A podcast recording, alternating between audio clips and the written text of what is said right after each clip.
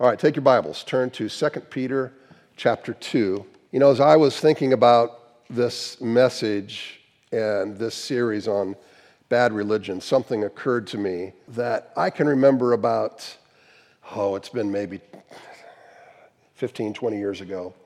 There was a guy on local television here that uh, I just thought he was a real yahoo, religious guy, okay?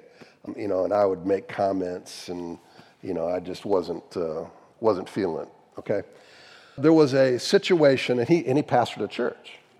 And there was a situation in which we met in a prayer meeting, and he was in my little prayer group with about four or five other pastors. And so, you know, I was kind of forced in this, you know, situation. I ended up hearing his heart. I ended up hearing some of the things that he was going through. And I just remember God just convicting me of what a jerk I was for, for judging this man in a way that was just unfair. Now, I still may not agree with some of the things that he or others might teach, and I think that's fair game to talk about that. But to judge his heart, to judge motives, was really uncalled for. And so I, I think as we talk about bad religion, I know that there are people that are kind of within the tent of, of, of, Christianity. They believe the gospel, they believe the Bible, just like this man that I, that I mentioned. They may do a lot of other things, and the ways that they go about it, I just, I just don't like, don't relate to. But that doesn't mean they're not Christians, right? And, and I think there has to be a, a certain grace and graciousness that we have for people that are, that are in the tent. But at the same time, we have to be discerning, right? And so I, hope that you can hear my heart in all of this. I'm really trying not to be arrogant about it, but at the same time, we have to be discerning and, and call out things that maybe just might not, might not be right. Isn't it true in all of our lives? I mean, I'm not sitting up here claiming I've got my act all together, that I understand everything. You know, the elders have had to call me on the carpet for some things in the 30 some years I've been here, and I'm like, yeah, you know, you're probably right on that. So none of us have our act all together. So, with that in mind, I want us to continue, and we're going to finish these first three verses of 2 Peter chapter 2. Last week, we heard a quote from uh, Ross uh, Douthat, who uh, said that the problem with the Western culture is not unbelief, but bad religion. The slow motion collapse of traditional Christianity and the rise of a variety of destructive pseudo Christianities in its place. And we saw from, from that quote, we kind of applied it to 2 Peter, and we saw that the false teaching that Peter was talking about was number one, a, a, a permissiveness of all kinds of sexual expression. Now, and when I say this, that doesn't mean you can't love people, right? It doesn't mean that we, we cease being kind, but we clearly see that there's some things that are outside the bounds of, of biblical Christianity in terms of behavior, but also in terms of belief, because they denied the authority of Scripture. Speaking of these false teachers, they denied the second coming of Christ and they elevated their experiences over revelation or, or, or the Word of God. And then we talked about the five lies that kind of lay the groundwork that, that torpedo false teaching in the church. And they are number one, that truth is nothing more than a social construct that faith and objective facts are always two separate uh, entities, that to claim to know objective truth is prideful. It doesn't matter what you believe as long as you're sincere, and all religions are basically the same. Those are really dangerous assumptions to make. Set us up, I think, for just having the church accept any kind of uh, teaching. I was having a, a physical exam uh, this week, and the nurse was identified herself as a Christian. She began and found out I was a pastor, and then told me about the multiple pastors that had been in her church and the long history that she had attended. And she said, Yeah, so and so was fired because he constantly lied. Uh, people would catch him lying about the smallest stuff, and finally the board had to fire him because he could not be trusted. I don't know about you, but uh, pastoring and lying seem to be incongruent, okay? Now, mind you, There's, there's always going to be false charges that a leader will hear, but, but in this case, this seemed to be a kind of established fact by their board, and uh, that would be a real problem. Now, his teaching wasn't bad, but his life was, at least in that, in that particular area. Christian author Tim Challies points out various problems that spiritual leaders have, and he has several headings for these multiplicity of issues. He talks about the heretic, the charlatan, the false prophet, the abuser, the divider, the tickler, and the speculator. Now, Peter doesn't cover all of these, but the Bible makes numerous warnings that there are religious hucksters today, right? And they will infiltrate the church. And we cannot be fooled by the size of the show, by the lights, by the dazzle, and the claims. Second Peter's case, the false teachers kind of flaunted this spiritual authority and sexual immorality.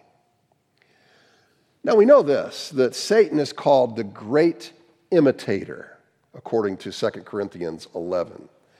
In other words, Satan employs people who traffic in false religion, and then he puts them within churches. Consider Jesus' words to the Pharisees. He said this, and by the way, that was a religious group.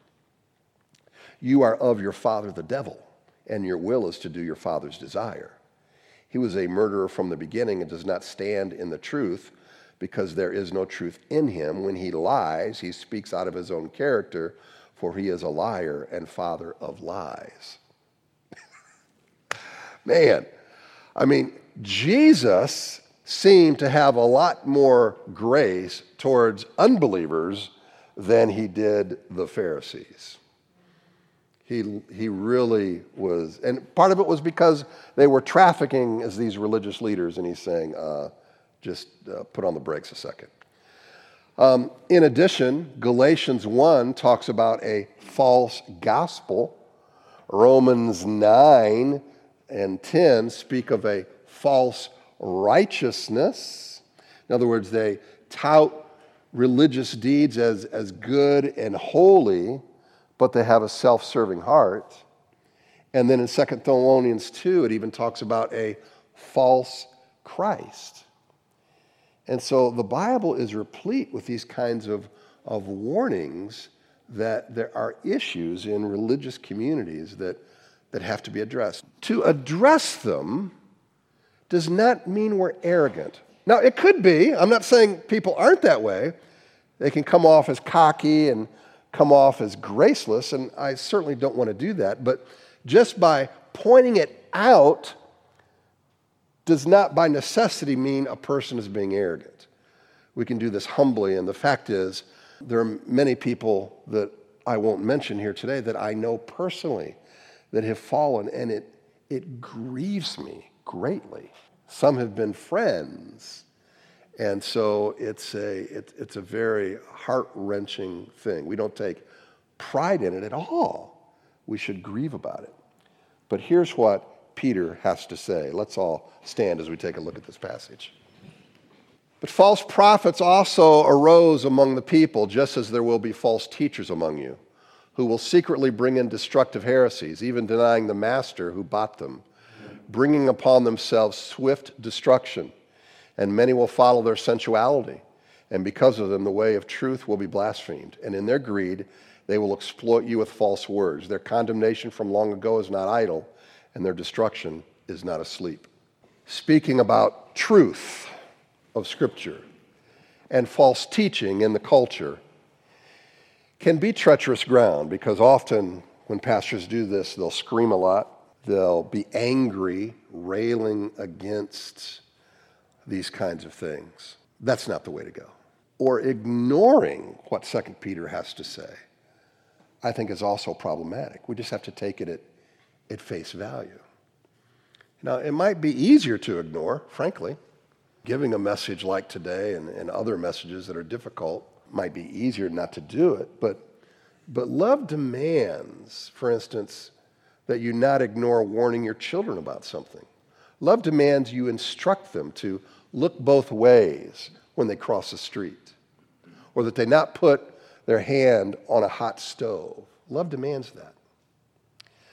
I'd like to shine a light on one foundational assumption that often accompanies the sexual freedom crusade, because that it was a keynote of what Peter is talking about.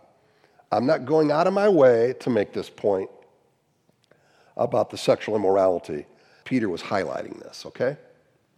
And I do this so I think we can see a better way than the culture or self uh, professed progressive Christians propagate.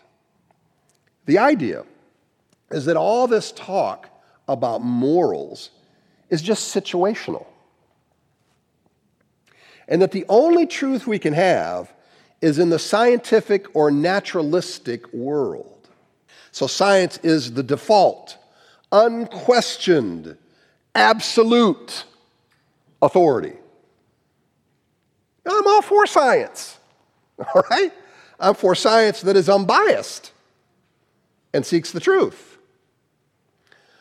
Uh, however, Mark Meynell, in A Wilderness of Mirrors, trusting again in a cynical world, says a 2009 report from Edinburgh University found that a third of scientific medical researchers admitted anonymously to scientific fraud, with nearly three fourths saying they had witnessed deliberate warping of data to achieve desired results.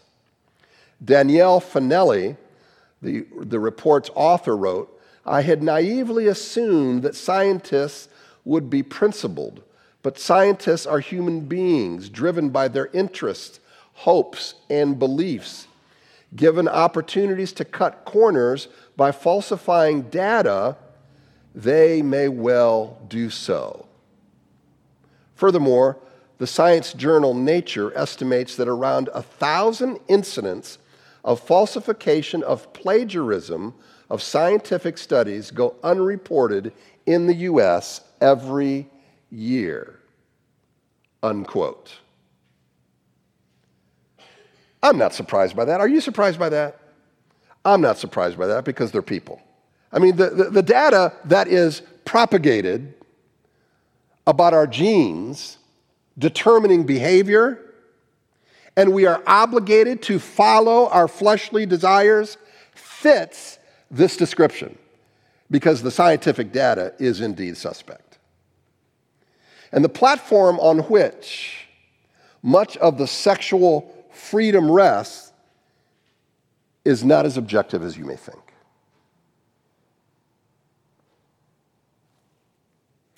What I'd like to do is hold up to you a better option.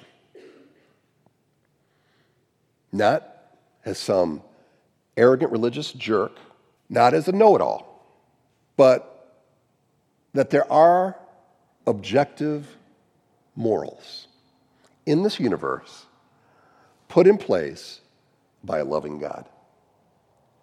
That assumption, I think, fits a lot better with who we are as human beings than this naturalistic one. So, with that as a backdrop, verse 1. But false prophets also arose among the people just as there will be false teachers among you, who will secretly bring in destructive heresies, even denying the master who bought them, bringing upon themselves swift destruction. Now, Peter speaks of false prophets in a past tense, referring to those who rose out of Israel in the Old Testament. And he's saying, just like there were hucksters in the Old Testament, these false prophets, there are going to be false teachers today. Listen to Deuteronomy. But the prophet who presumes to speak a word in my name that I have not commanded him to speak, or who speaks in the name of other gods, that same prophet shall die. And if you say in your heart, How may we know the word of the Lord uh, has not spoken, When a prophet speaks in the name of the Lord, if the word does not come to pass or come true, that is a word that the Lord has not spoken. The prophet has spoken presumptuously. Uh, you need not be afraid of him. Plainly, one of the characteristics is you will have people speak for God, have divine authority when they don't. Secondly, we read in Jeremiah, Thus says the Lord of hosts, uh, do not listen to the words of the prophets who prophesy to you, filling you with vain hopes. They speak visions of their own minds, not from the mouth of the Lord.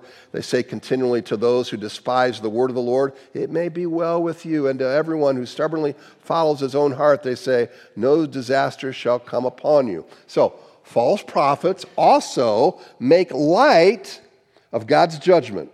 They promise peace when people are really going to face consequences as a result from their sin. And here is how serious God is in dealing with the false prophets in Jeremiah. Therefore, thus says the Lord concerning the prophets who prophesy in my name, although I did not send them, and who say, Sword and famine shall not come upon this land. By sword and famine, these prophets shall be consumed. I mean, man. You know, it's a, it's a kind of a progressive religious tactic to only quote Jesus when he talks about love, but then to leave the passages where Jesus talks about something unpleasant. But Jesus has this to say Beware of false prophets. These are Jesus' words.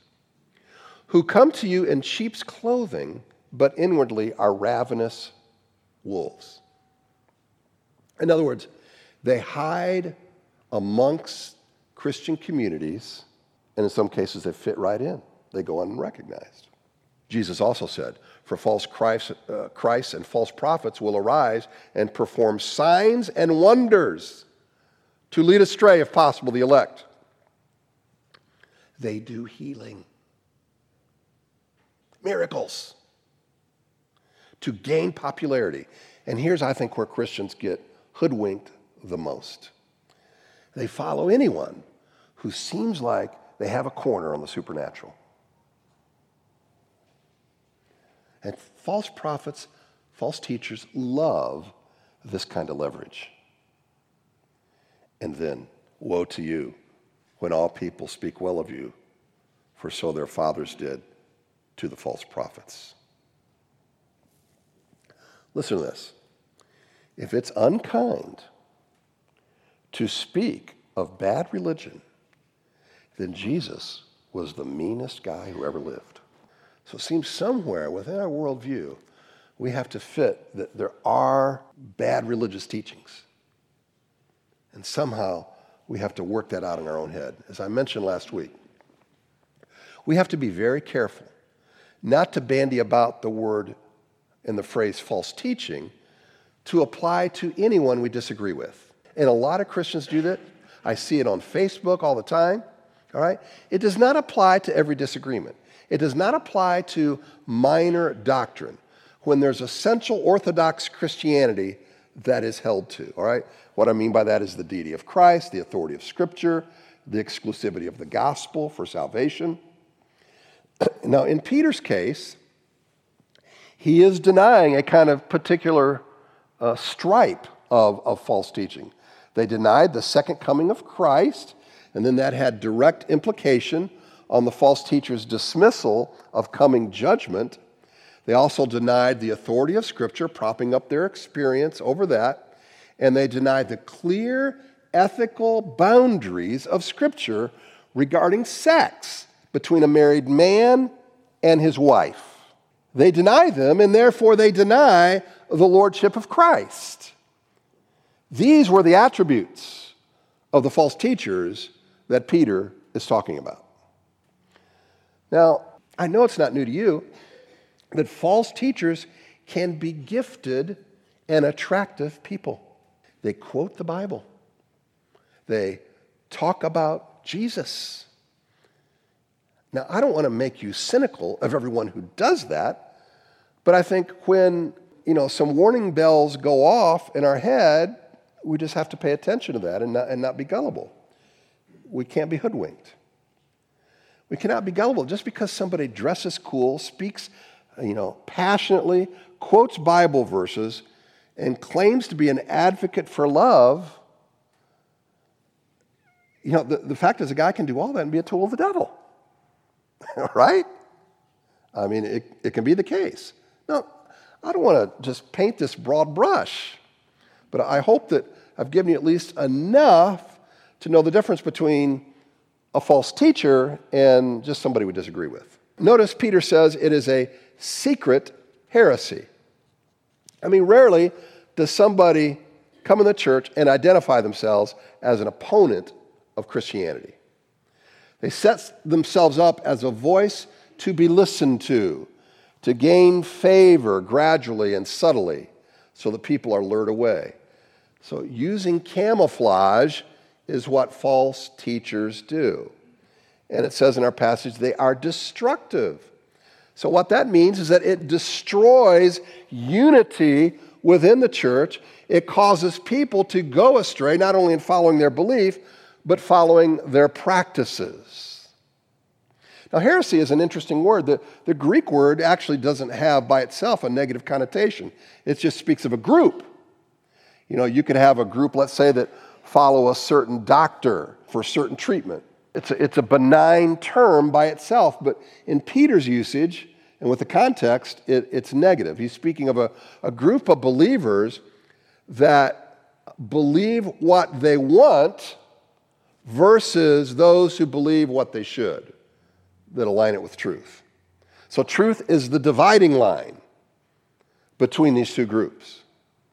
On one side are people who takes, take God's word seriously, and the other are those who are fast and loose with the Bible and use it especially to confirm their sexual proclivities and recklessness. Now, listen, all of us make mistakes. And, and so I've had people come to me about issues that maybe teaching or even behavior is not aligning with the word. And maybe you have too. And I think if, if our heart is right, we're going to say, hey, thanks for letting me know that. And, and we absorb that and we try to make changes. And I think that's cool. And so a lot of times that takes place, and the, the person who maybe even was teaching uh, erroneously can, can align. And so you know, that's not a false teacher, but there are people who hear the truth and, you know, they give you a middle finger. They don't want to have anything to do with it. When they do this, they are denying the master who bought them. That's what Peter is saying. Now, there are multiple interpretations of this phrase, and time is not going to allow me to get into all the different interpretations. But in, in staying with the context, I think the best interpretation is that they deny the lordship of Christ as their master by now walking in immorality, by refusing to submit to the truth. The context puts a strong emphasis on people being led astray by accepting this kind of permissiveness in their sexuality. But they owe to Christ their obedience, and they do not provide it. God is the one who decides ultimately who is a genuine believer. But I do think we can address someone and say, who is in this continual, habitual unrepentance, okay, that, hey, your, your continual actions belie your claims of Christ being in your life. I mean, I, have done this several times within uh, premarital counseling, where uh, there'll, there'll be a couple that I'll meet with who are living together or sleeping together, because I always ask that question. And if they are, then I'll just, you know, I'm not trying to play the heavy, but I'll just say, hey, tell me about your, the importance of your commitment to Christ. And then they'll give it to me, you know, and say, well, you know, we believe following Christ is important. And then I'll ask, okay, how do you juxtapose that with the premarital sex? And then there are crickets. And then I'll say, listen, this is what I want you to do. You know, I'm not going to sit here and play daddy, but I want you to take this information and I want you to pray together. And I want you to ask God what He wants you to do. And then let's get back and meet. And I'll tell you, nine out of 10 times, I'll have people say, you know, hey, thanks. And we're no longer living together.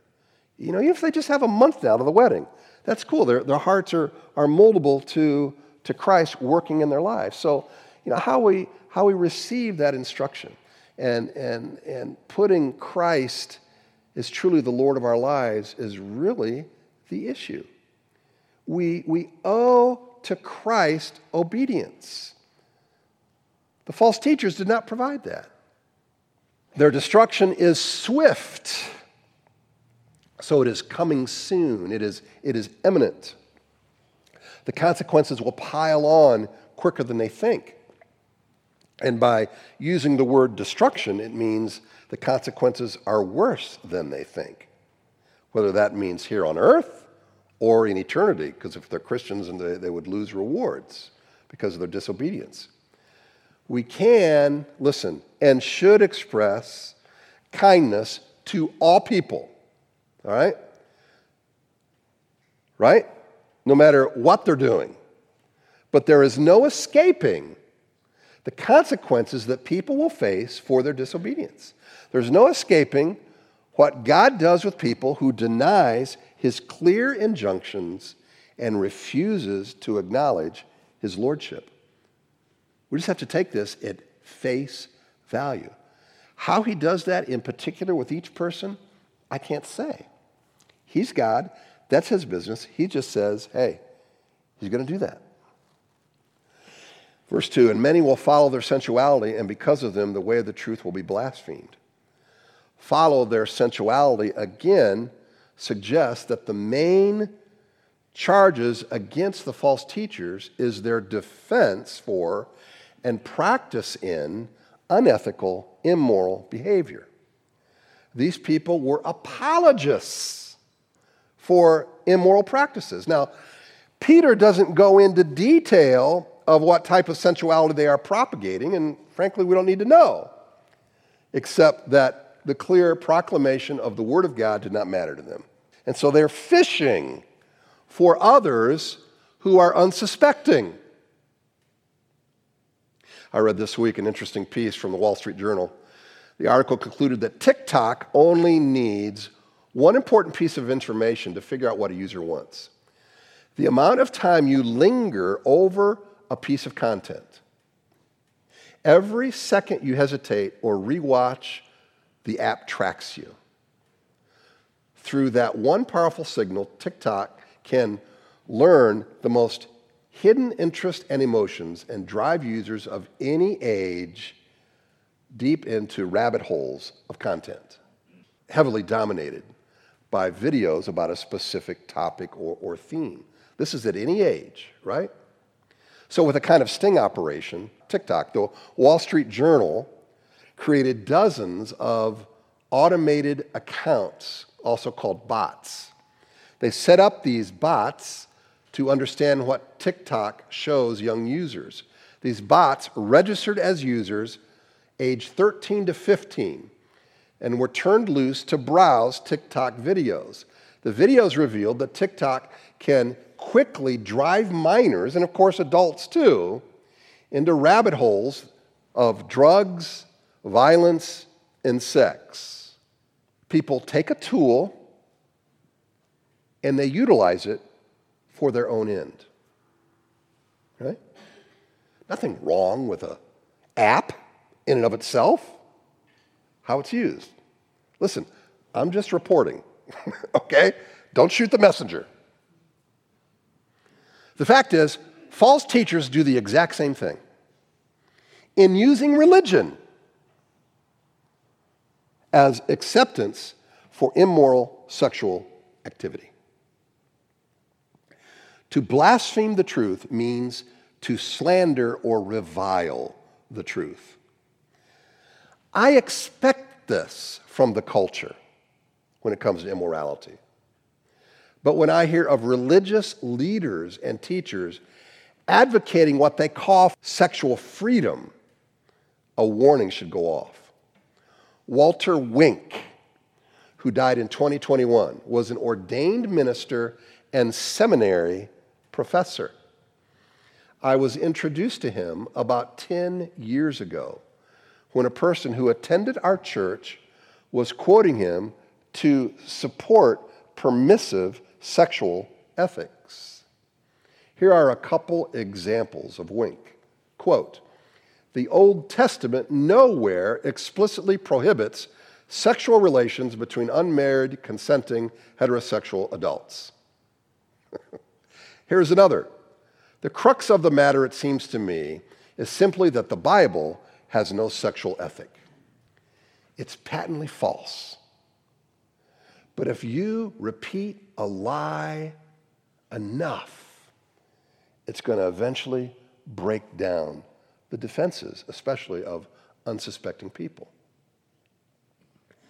This blasphemes the truth because it's claiming the Bible is saying something it does not, and it's denying what it does say, plainly.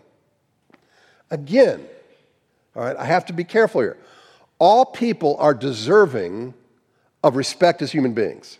It is outrageous the way some Christians treat other people who are not in their same camp when it comes to ethics. And we need to quit behaving that way. We can show respect to other people, kindness as human beings, even though they disagree with us. But that doesn't change the fact that some fall within the category of a false teacher when they blaspheme the truth and propagate it. The impact of this false teaching lures Christians into similar paths of immorality, and it brings discredit upon Christ and true Christianity. Verse 3 And in their greed, they will exploit you with false words.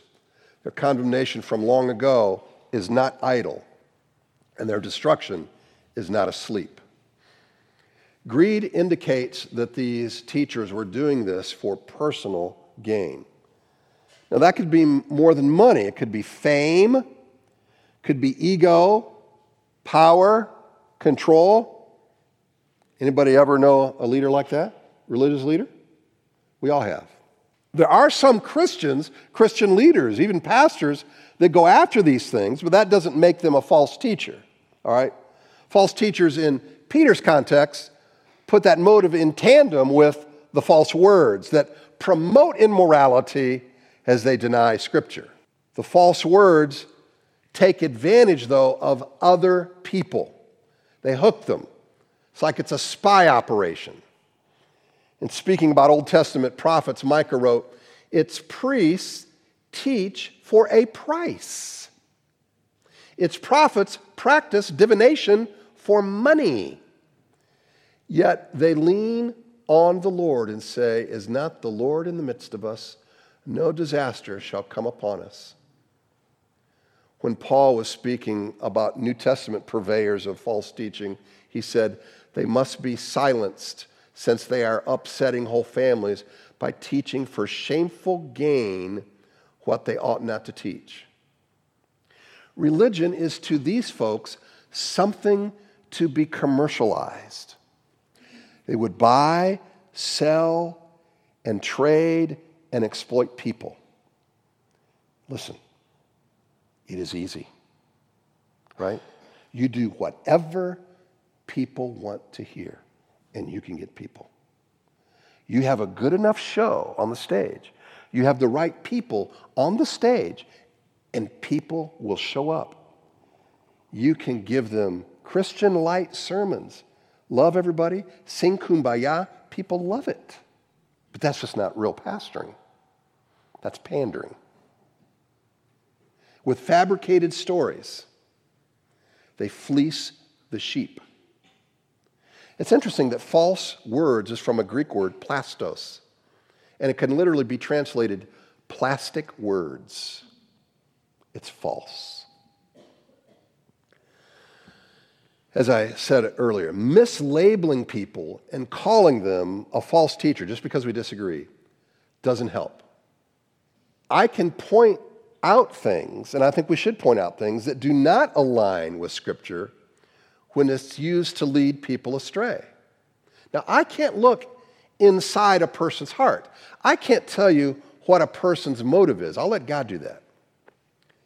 Yet, pastors and elders are called to protect the flock in these things, as Paul instructed the elders in Acts 20, because he says, People will come in among you, not sparing the flock. So, immature and naive believers think that when a Bible verse is read or a book is written by somebody, that they're sound in faith. Folks like Joseph Prince or Bill Johnson say things that are contrary to a biblical understanding of some items. But you can hear them communicate the gospel. And they do not advocate immorality. They don't fit, as I see it, being called a false teacher like many do. Now, in my opinion, they teach things that are erroneous and that are beyond being minor. You know, it's kind of like I was trying to think of an illustration. This doesn't apply strictly in every sense. When uh, our kids were of, you know, dating age, I would communicate to them, listen, it's not enough that this person is a Christian, that you need to be unified in important issues. You need to marry someone who is following Christ wholeheartedly, just doesn't give lip service. In the same vein, it's one thing to see a spiritual teacher as a Christian, it's another to lend your support, to partner with them. And so I may not be an enemy because you know they're within the pale of the gospel, but that doesn't mean I want to partner with them. And as a church, we have to make decisions whose material we use, what music we sing, uh, sing here in our worship. And we've thrown stuff out from certain publishers that may be associated because we just don't want the hassle of people getting into what another person propagates. So there are problematic teachers. I'm not calling them false teachers, but they're problematic. And I'll let God determine what category they fall in. But we can be alert, we can be discerning, and not support or participate in their ministries. We don't always get it right, that's for sure. So I'm glad God is gracious with us as well, right? Our attitude towards others needs to also be gracious, but not be gullible.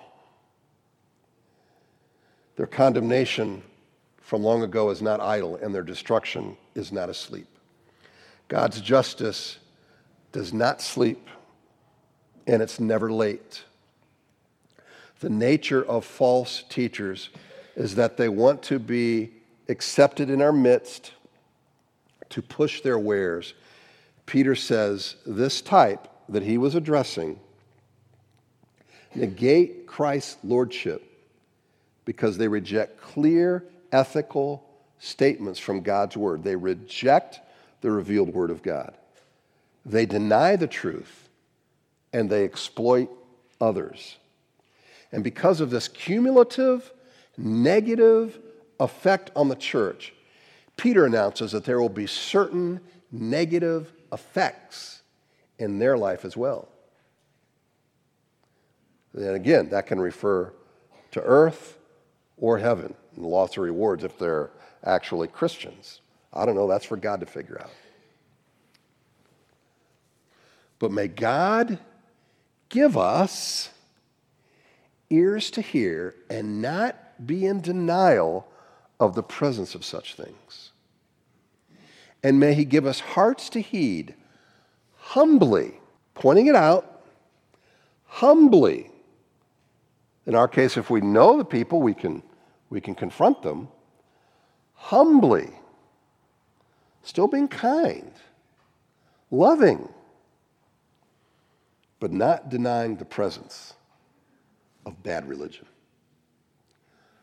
Let's pray.